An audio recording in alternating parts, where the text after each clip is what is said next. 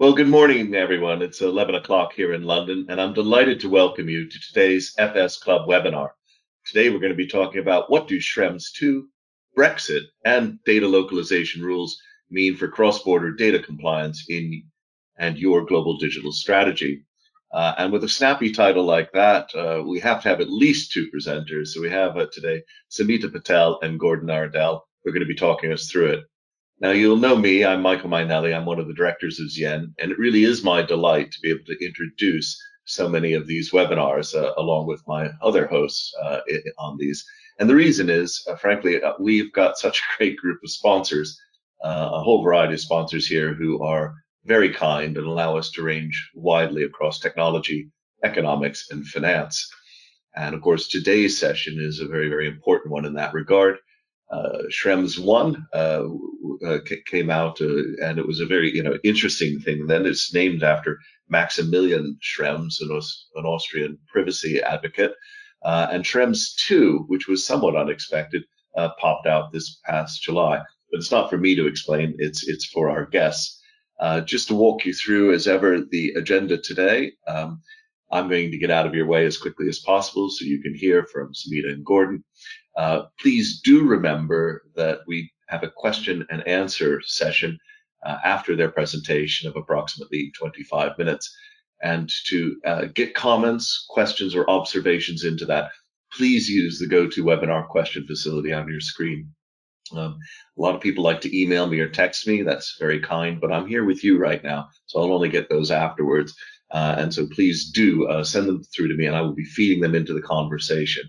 And it should be a particularly rich conversation because I think that uh, we've all been to some degree uh, overwhelmed at the lack of progress on Brexit. We tend to forget that there's some real changes ahead. And this is potentially one of the most important ones for anybody working in technology and finance. Well, enough of me, if I may. Um, and our two presenters are going to get cracking. And I was just wondering uh, if I could hand the floor over to you, Samita. Of course, thank you very much. Um, thank you everybody for joining today. Um, my name is Samita Patel um, and it's a, it's a pleasure to be speaking with you all today. Um, I suppose a little bit of background for me. Um, I've spent uh, the best part of about 10 years specializing in privacy and data protection, um, really helping organizations um, design and deliver global privacy programs. And as you can probably um, imagine, more recently, due to uh, recent developments in this space, um, this support has, has had a particular focus on the data transfer work streams of those global privacy programs, which you may have guessed um, is the focus of the session today. Um, I will hand over to Gordon, who will quickly introduce himself before we move on to uh, discussing what we're going to cover today. Gordon. Many thanks, uh, Samita and, uh, uh, and Michael, and many thanks, Z/Yen, for, for the invitation. Uh, I am a barrister. I practice in London and when such things are allowed, despite quarantine restrictions in, in Brussels. Barristers are probably best known for ripping everything to shreds when projects uh, fall over. Uh, but just occasionally, we play a more positive role and we advise our clients on uh, how best to avoid things falling over in the first place. And I've acted for many years in the privacy space, dealing sometimes with commercial claims for breach of confidence, sometimes with the regulatory end of things, uh, GDPR and other privacy, other European uh, privacy issues. And I have a broad practice acting for data controllers, sure, but also sometimes for NGOs, individuals, data protection authorities, DPAs themselves, and other people with an interest. So I hope to bring a broad perspective to today's discussion. So back to Samita. Thanks so much. So um, I thought I might spend a couple of minutes just um, really talking about what we're going to cover into today's session. Um, firstly, as you can see, the headline of Schrems 2 and what impact this has had on risk to organisations. Um, we also thought it might be useful to provide um, a bit of a practical overview, um, which Gordon will walk you through, of dealing with um, competing regulatory requirements, as sometimes this might not be contemplated or could even be overlooked. Um, we'll then touch on Brexit and how the end of transition is shaping up. Um, followed by uh, what we hope is um, a really practical discussion around managing and approaching cross-border data transfer projects within organisations. Um, we'll then recap the key takeaways from today's session and hand over to you all for Q&A. Um, as you can all see, there's a, a, very good amount of content to cover. So on that note, uh, let's dive straight in.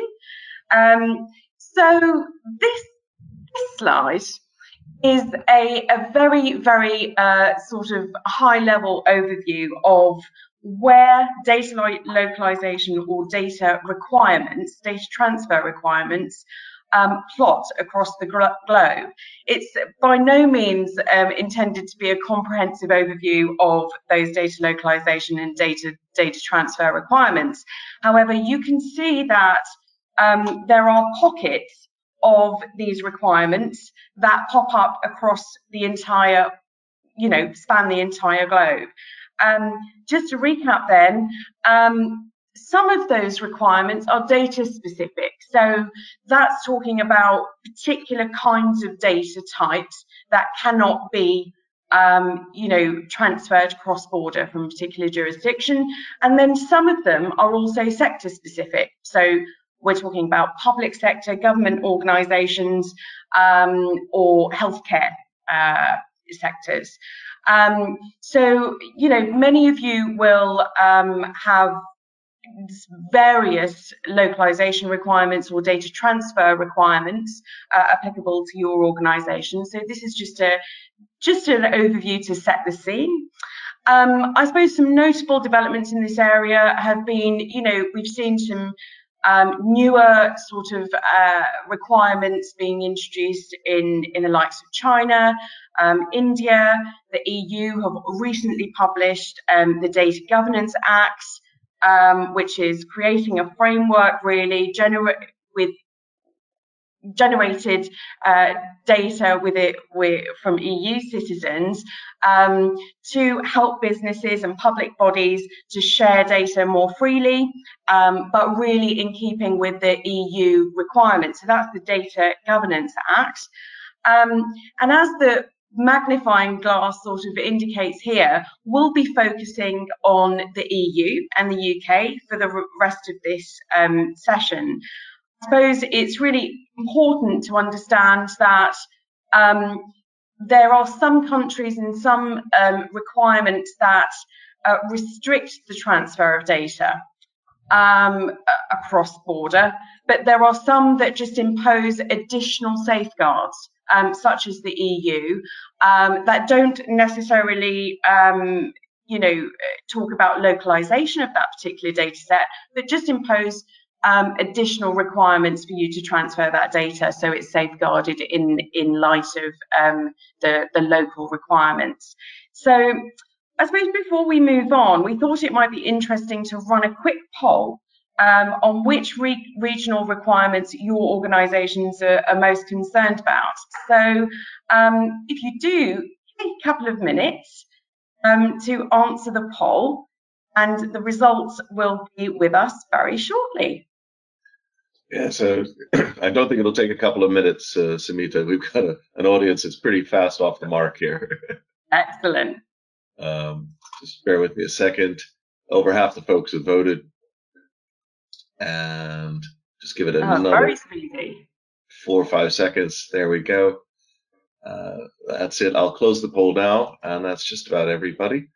Um, so fantastic. And here are the results an overwhelming uh, percentage, 92% uh, believe it's the EEA and the EU, but they can vote on multiples. So 55% uh, for North America is next, Middle East and Africa, uh, sorry, Asia Pacific, and then Middle East and Africa, and then finally Latin America.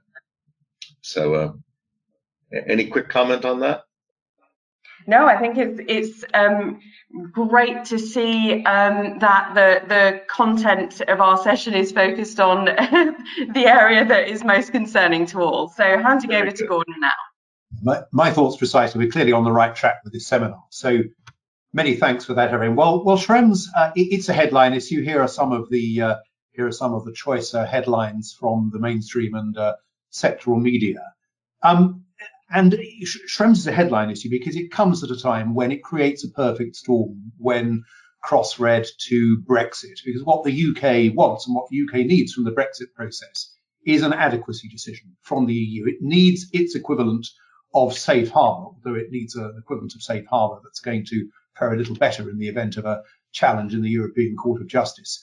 That's not up for negotiation. It's not part of the negotiations. It's a unilateral matter for the Commission. But of course, that process is freighted with all the ill-tempered politics that we've seen on display over the last few days in the Brexit negotiations themselves. So it's a, it's a, Schrems is a big deal partly for that reason. But actually, and if we could have the next slide, please, for avid watchers of this space, it shouldn't really be such a big surprise after all, because Schrems, I think, is best seen as the latest in a long line of landmarks, pieces of legislation, but particularly cases decided by the European Court of Justice, which have gradually strengthened the standards of protection of individual rights in the data privacy space. So no surprises really, and you, you can see on the screen some of the uh, some of the landmark events and decisions. But the the real takeaway from this is that Schrems is the is the latest in a long line of cases which have gradually developed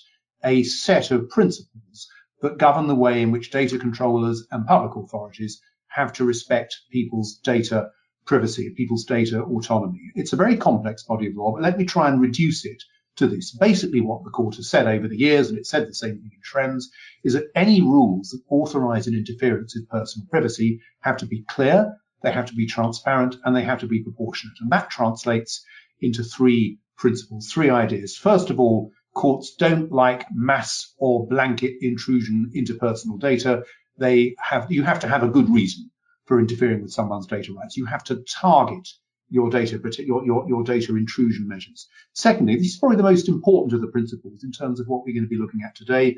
The rules and policies that authorize uh, the, the processing or handling of people's private information have to be clear to the data subject. Some of the biggest headline fines from data protection authorities just recently. I don't know if anyone spotted this. I think the other week there was something on the wires about a large French supermarket that received a fine uh, of 3 million euros.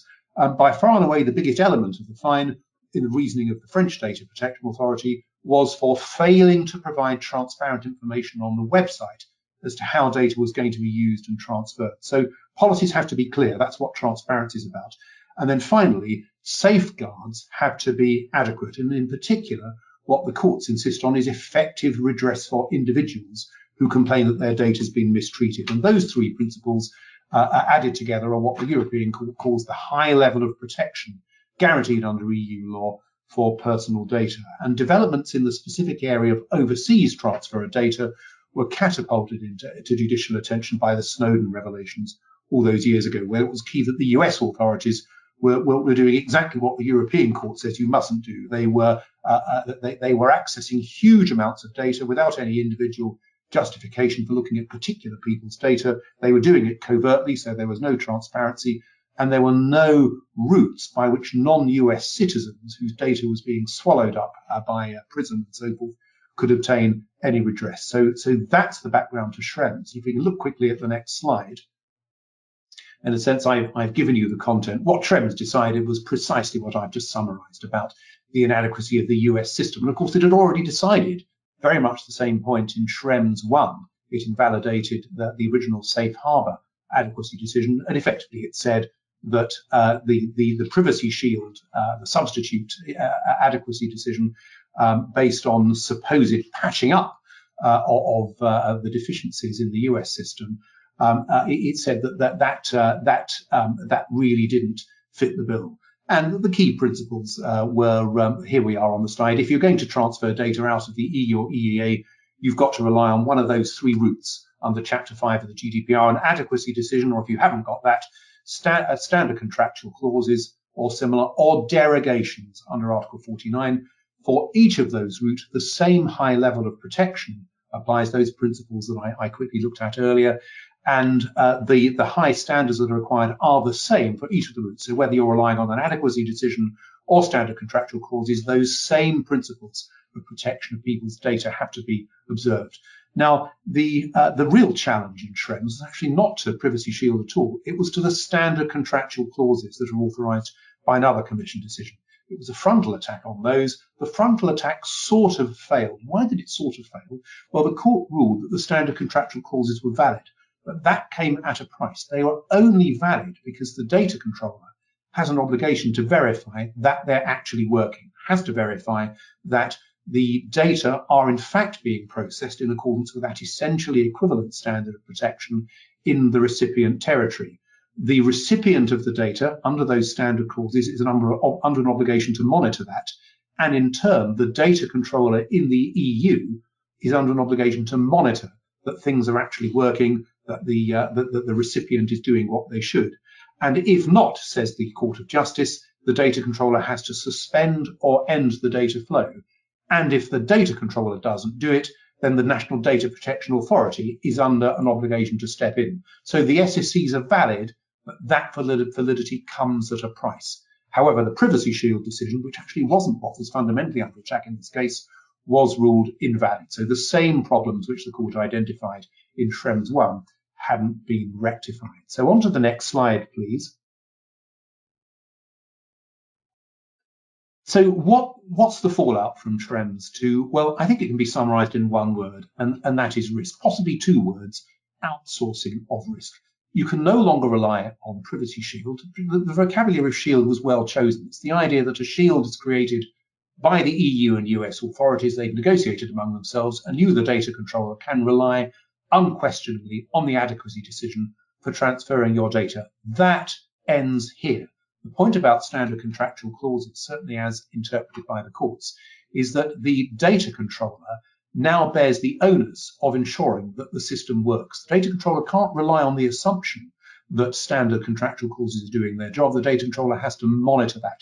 So risk has been outsourced to data controllers, and so has the risk of something going wrong. And the risk is twofold, the double whammy, as I call it. First of all, at a regulatory level, following the GDPR, the national data protection authorities now have real teeth. They can impose fines of a very significant proportion of, of turnover. And that's coupled with, uh, with new rights for data subjects in the courts. The scope for individual court claims against data controllers by individual data subjects has been increased. So there's also a risk that data controllers who get this wrong are going to be subject to rules, uh, subject to actions for damages. And the prospect of that has gradually been creeping up. Why? Because of the parallel growth of group and class actions in the consumer protection space in the EU and in the UK. That's important. Individual claims for misuse of data, claims by data subjects against data controllers, can be costly if they're brought by individuals, and they don't tend to produce very large awards in damages. The point about group and class claims is that first of all, you aggregate the damages, but secondly, and more importantly, you pool the costs, and that makes these kind of claims very attractive to funders. Funders are getting interested precisely because the aggregate of a large number of modest claims can be a very large figure indeed, and so the funder steps in to, uh, to, to fund the pooled cost. So the risk is being transferred, and the, the scope of the risk, the, the, the price that can be paid if something goes wrong, that's that's risen as well. So how do you manage the risk? Well, here comes a case study. Uh, as, as Samita mentioned earlier, we've chosen the case study, this problem of competing regulatory requirements. Um, why? Because this is a very good example of the risk, the onus being on the data controller, but it's also an example of how a data controller can take practical steps to manage and mitigate that risk. Now, as I said, what the court said in, in Schrems 2 was that whichever route you take, whether it's the derogations under Article 49 or an adequacy decision or standard contractual clause, is the same high level of protection applies. If you're transferring data to the law enforcement authorities of the third country, actually you've never been able to rely on SCCs. You've always had to rely on the derogations. And what the court has affirmed in Schrems is that even with those derogations, you've still got to apply safeguards that apply those principles of transparency and proportionality, essentially equivalent. Now, here's where you have a problem, because if you're transferring data, for example, to the US Treasury in relation to a tax or a sanctions investigation, the US Treasury want it all. If you say, as a, as a, as say, a financial services operator, terribly sorry, you can't have it, um, you're not going to get a you're not going to get a very friendly response from OFAC or US Treasury. They're going to say, well, terribly sorry, we want this, and as you know, we can make life difficult for you uh, if uh, in in dollar trading if we don't get it. At the same time, if you do hand over all the information about your customers uh, and their counterparties, which OFAC is asking for, you're going to be in deep water with your National Data Protection Authority. It's actually very difficult, if not impossible, to be entirely compliant with both the requirements that OFAC impose and the requirements that your National Data Controller is going to impose post Schrems under the GDPR.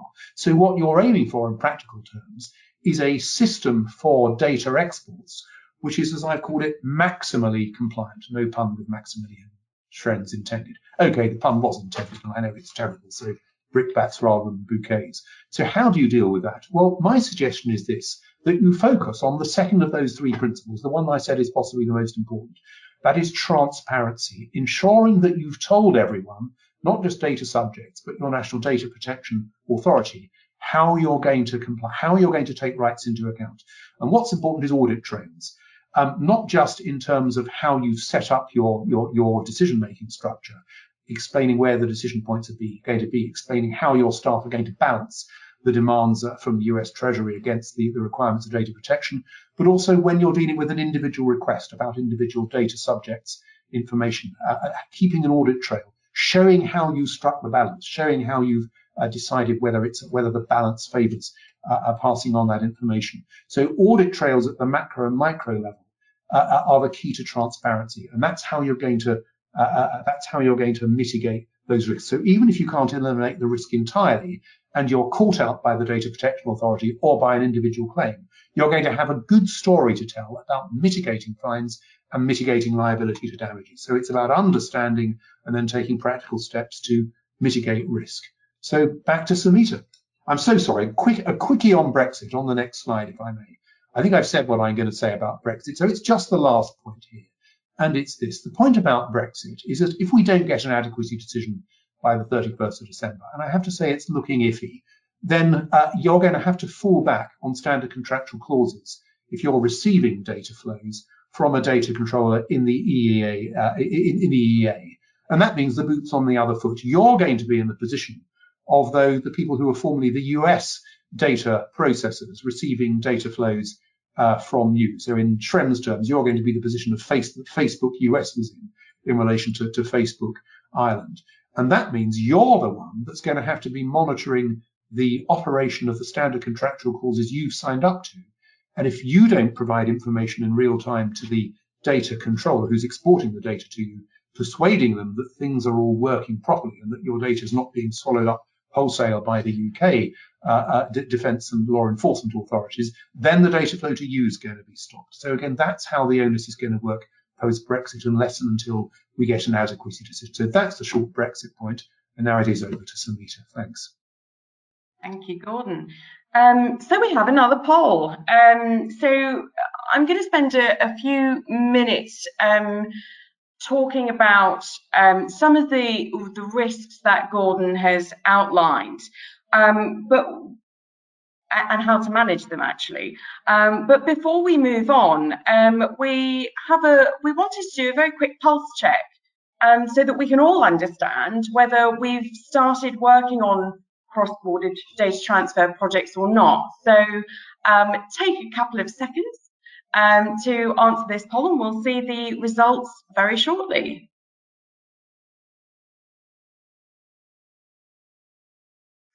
Oh, Michael, I think you might be on mute.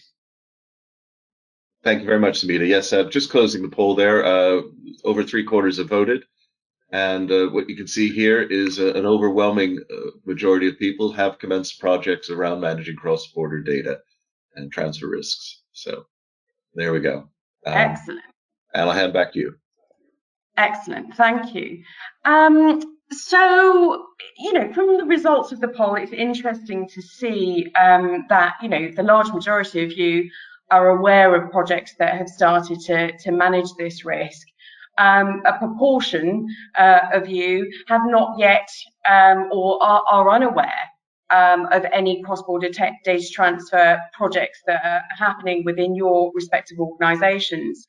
Um, for those of you who are midway through those projects or currently, you know, starting to embark on them, we thought it might be worth setting out at a very, very high level the typical steps or phases um, that we've seen organisations consider. Um, these phases also, it's important to note, um, really map or align to the European Data Protection Board's guidance. So that was uh, released last month, um, I think about the, the 9th or 10th of November.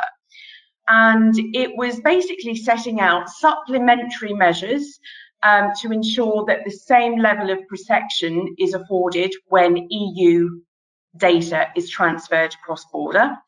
Um, and it also set out some essential guarantees. So when you are looking at the laws um, or the interference that could be uh, could happen to the EU data um, of the country that you are transferring to, the essential guarantees that you may require from that uh, particular jurisdiction um, to again safeguard the data when it's being transferred. So you'll find that if you are uh, familiar with the EDPB guidance, um, that these um, steps or these phases um, largely map back to or consider the EDPB guidance um, uh, recommendations and the steps that they recommend also.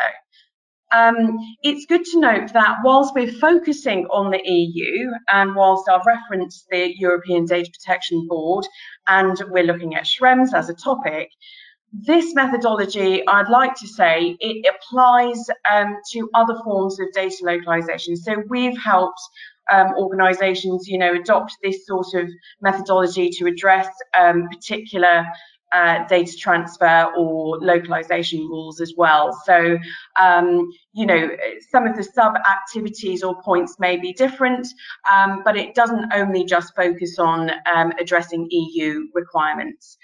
Um, so just to touch on each phase in turn. So starting with evaluate.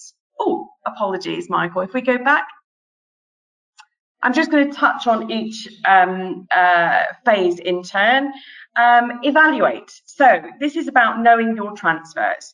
Um, easier said than done, of course, um, but um, I'd like to mention that here we've seen organisations sort of leverage um, existing records of processing activities, uh, systems architecture diagrams, and asset inventories to help them actually map um, you know, their, their data transfers to understand where data is going across their organization. So there are things that may exist within your organizations that you can leverage to help you do that. Some organizations are also looking at tools. So more from the technical aspect, um, you know, e-discovery or other data mapping tools or solutions that help them do that. Um, but otherwise, they are using, um, you know, the, their existing system architecture and records of processing activities to, to as a starting point. Um, what we're also seeing people do in this evaluate um, phase is to start to address or tier those transfers um, to prioritize those transfers that most concern you. So we saw that um, at the beginning of the session, the poll indicated that you were most, um, this audience particularly, was most concerned about EU, US, and Asia Pac. So that could help you with your tiering. So are you looking at EU data being transferred to the US, that could be tier one, um, EU to elsewhere in the world, that could be tier two, and so on. So um, this is really, you know, you're not trying to boil the ocean here.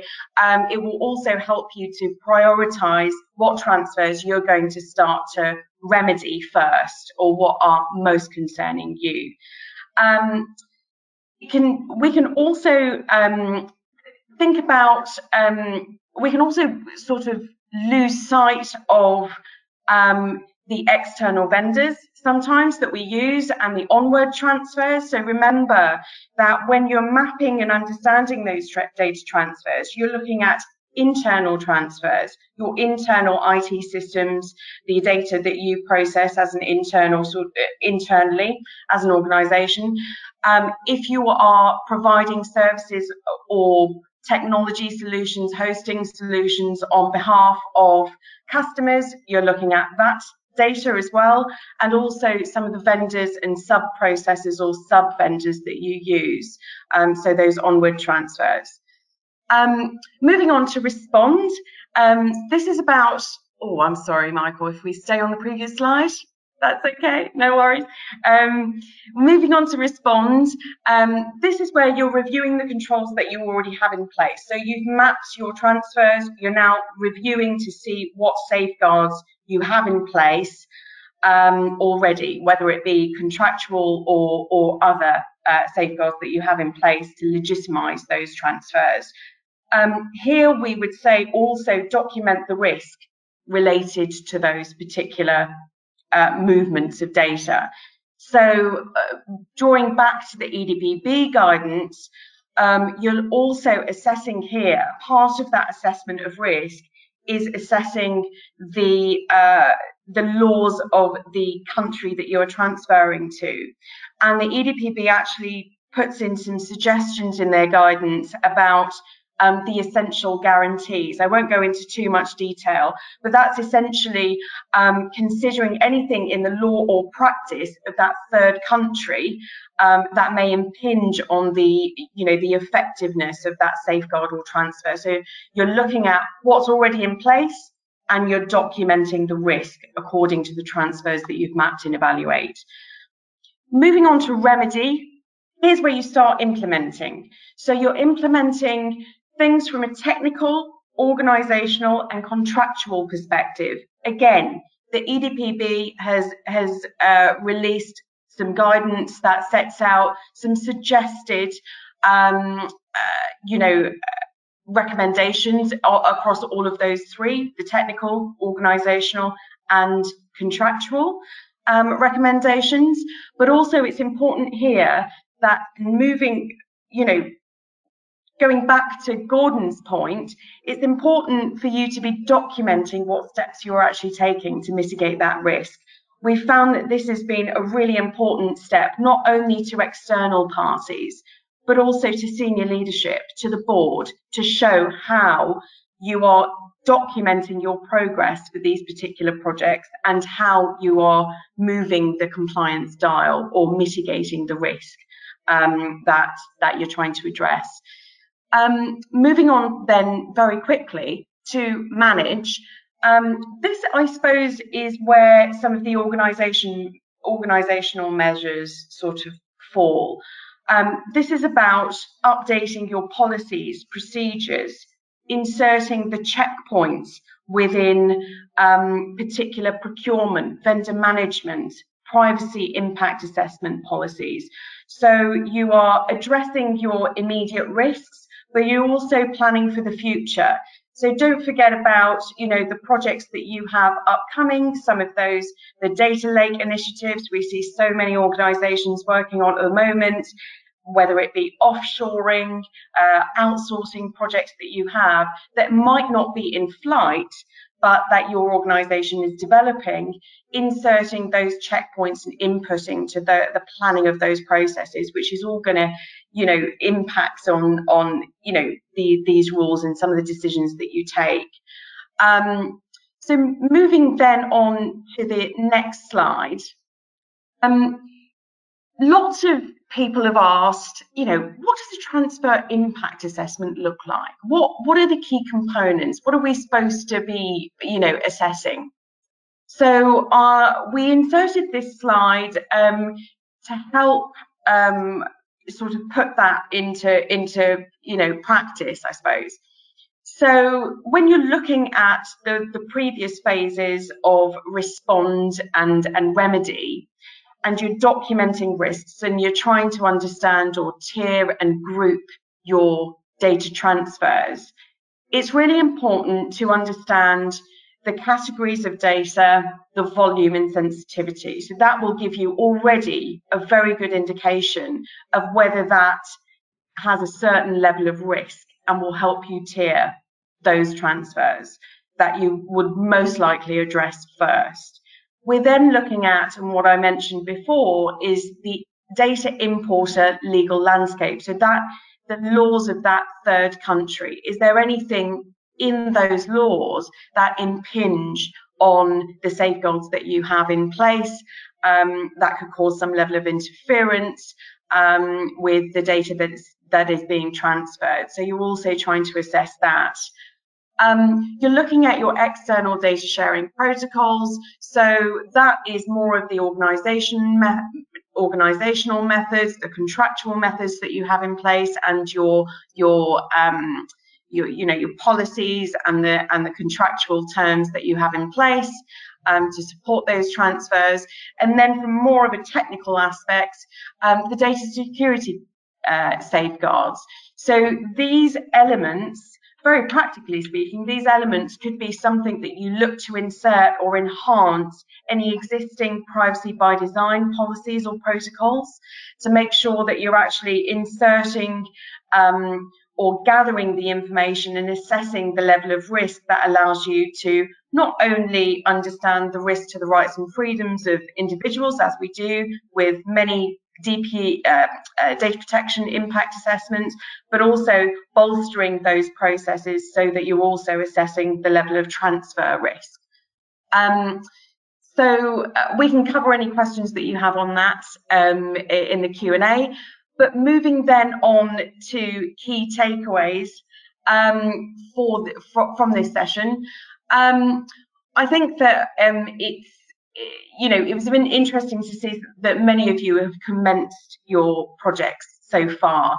Um, but what we are seeing organisations do is develop and maintain very prioritised plans for mitigating risk, and also bolstering that with ongoing protocols and monitoring. So this is not a one-time exercise. You may address your data transfers um, and mitigate the risk, the immediate risk. But what the regulators and organisations are doing um, and suggesting is that you revisit that on a periodic basis to understand whether that risk has changed. So don't forget about that ongoing sort of monitoring uh, as well. So develop a prioritised plan and ongoing protocols and monitoring to manage risk. Um, Go ahead, Michael. We've got a lot of questions here, so I wonder if we just pile into them, if that's all right. Of course, of course. Uh, Chiara Stici uh, was wondering, Gordon, if you wouldn't mind uh, providing the exact reference to the new EU collective redress rules uh, that you mentioned. Um, I can do that, but uh, I'm going to. That will involve a lot of sort of neurotic looking, um, looking of things up. But the um, the EU collective the, the EU collective redress directive is basically it's it's aimed at a whole series of areas of what might be broadly called consumer protection, including GDPR. I'll provide the reference if I may, um, if, I, if, I, get an opportunity while other questions are being dealt with, but I don't want to try and take up. That's time. great. And we can post that on the side or in the chat room. Um, got a question here as well um, from uh, Bob McDowell, does data transfer apply to files, laptops, memory sticks, and others physically taken out of the relevant regulatory jurisdiction? Yes, it certainly does. Hence, civil servants getting into deep water when they leave laptops and so on on trains. Okay. Um, Gary uh, Glennon Alty is curious, does the liability for misuse of data include the creation of misinformation associated with personal information? It can, because one of the important data subject rights is a right to correct incorrect or misleading data. So it, it segues into that space. Mm, good. Um, and another question for you from Ian Sheridan. Uh, Gordon, the EU's EDPB fills in the gaps in the GDPR's case law and provides guidance on global DP issues. From the 1st of January, will the ICO fulfill a similar role with future UK Supreme Court decisions and guidance? Or is that unknown? I, I think that's the idea, essentially. I, it, one of the big problems with repatriating EU regulation following Brexit, not just in data protection, but across the piece, is understanding whether the new mechanisms for, uh, uh for, for supervision of what the UK government's up to are going to be as effective and as powerful as the equivalent EU mechanisms. I think that largely remains to be seen. Okay. Um, uh, from Scott Bryan. I think this might be for you, Samita. I use a hosting service for my website. Like most, it is under constant attack by bots. While I am able to deal with this, it is obvious that just a handful of sources are responsible for the attacks. Since these are obvious, what is the legal liability of the national and international agencies that allow these to operate, both as originators of this activity or targets of it? especially with regards to situations where one gets access to data when they should not have been allowed to operate. And do No, the regulatory tough. agencies Tough carry is any liability? Uh, tough luck. It's very, very difficult to impose duties of care on national regulatory authorities. Courts, not just in the UK jurisdictions, but throughout Europe, are very reluctant to say that um, to, to police the particular way in which regulatory authorities go about this kind of enforcement work. If, if a national regulatory authority say said we're just not interested, we're going to do nothing, that could be reviewed as a statement of policy. But courts aren't going to get into the minutiae of saying, well, you should have done this and you and you didn't. You didn't act quite effectively enough. So I'm afraid it's another of those stories where the buck stops with the data controller. Uh, where enterprises have bought data from end users, do data protection regulations last? Last that that was from Bob McDowell. That, that's a that's a tricky one. They they might uh, they might, but essentially the, the safe excuse me the safest assumption is if you're doing anything with EU and UK citizens' data, regardless of the source, you're going to be a data controller and you're going to be subject to regulation. Yeah, so I, I would I would wholeheartedly agree with that. We've seen uh, organisations treat bought in data um, from data subjects or with their permission in the same way as any other data. So the same rules are are being applied. Okay.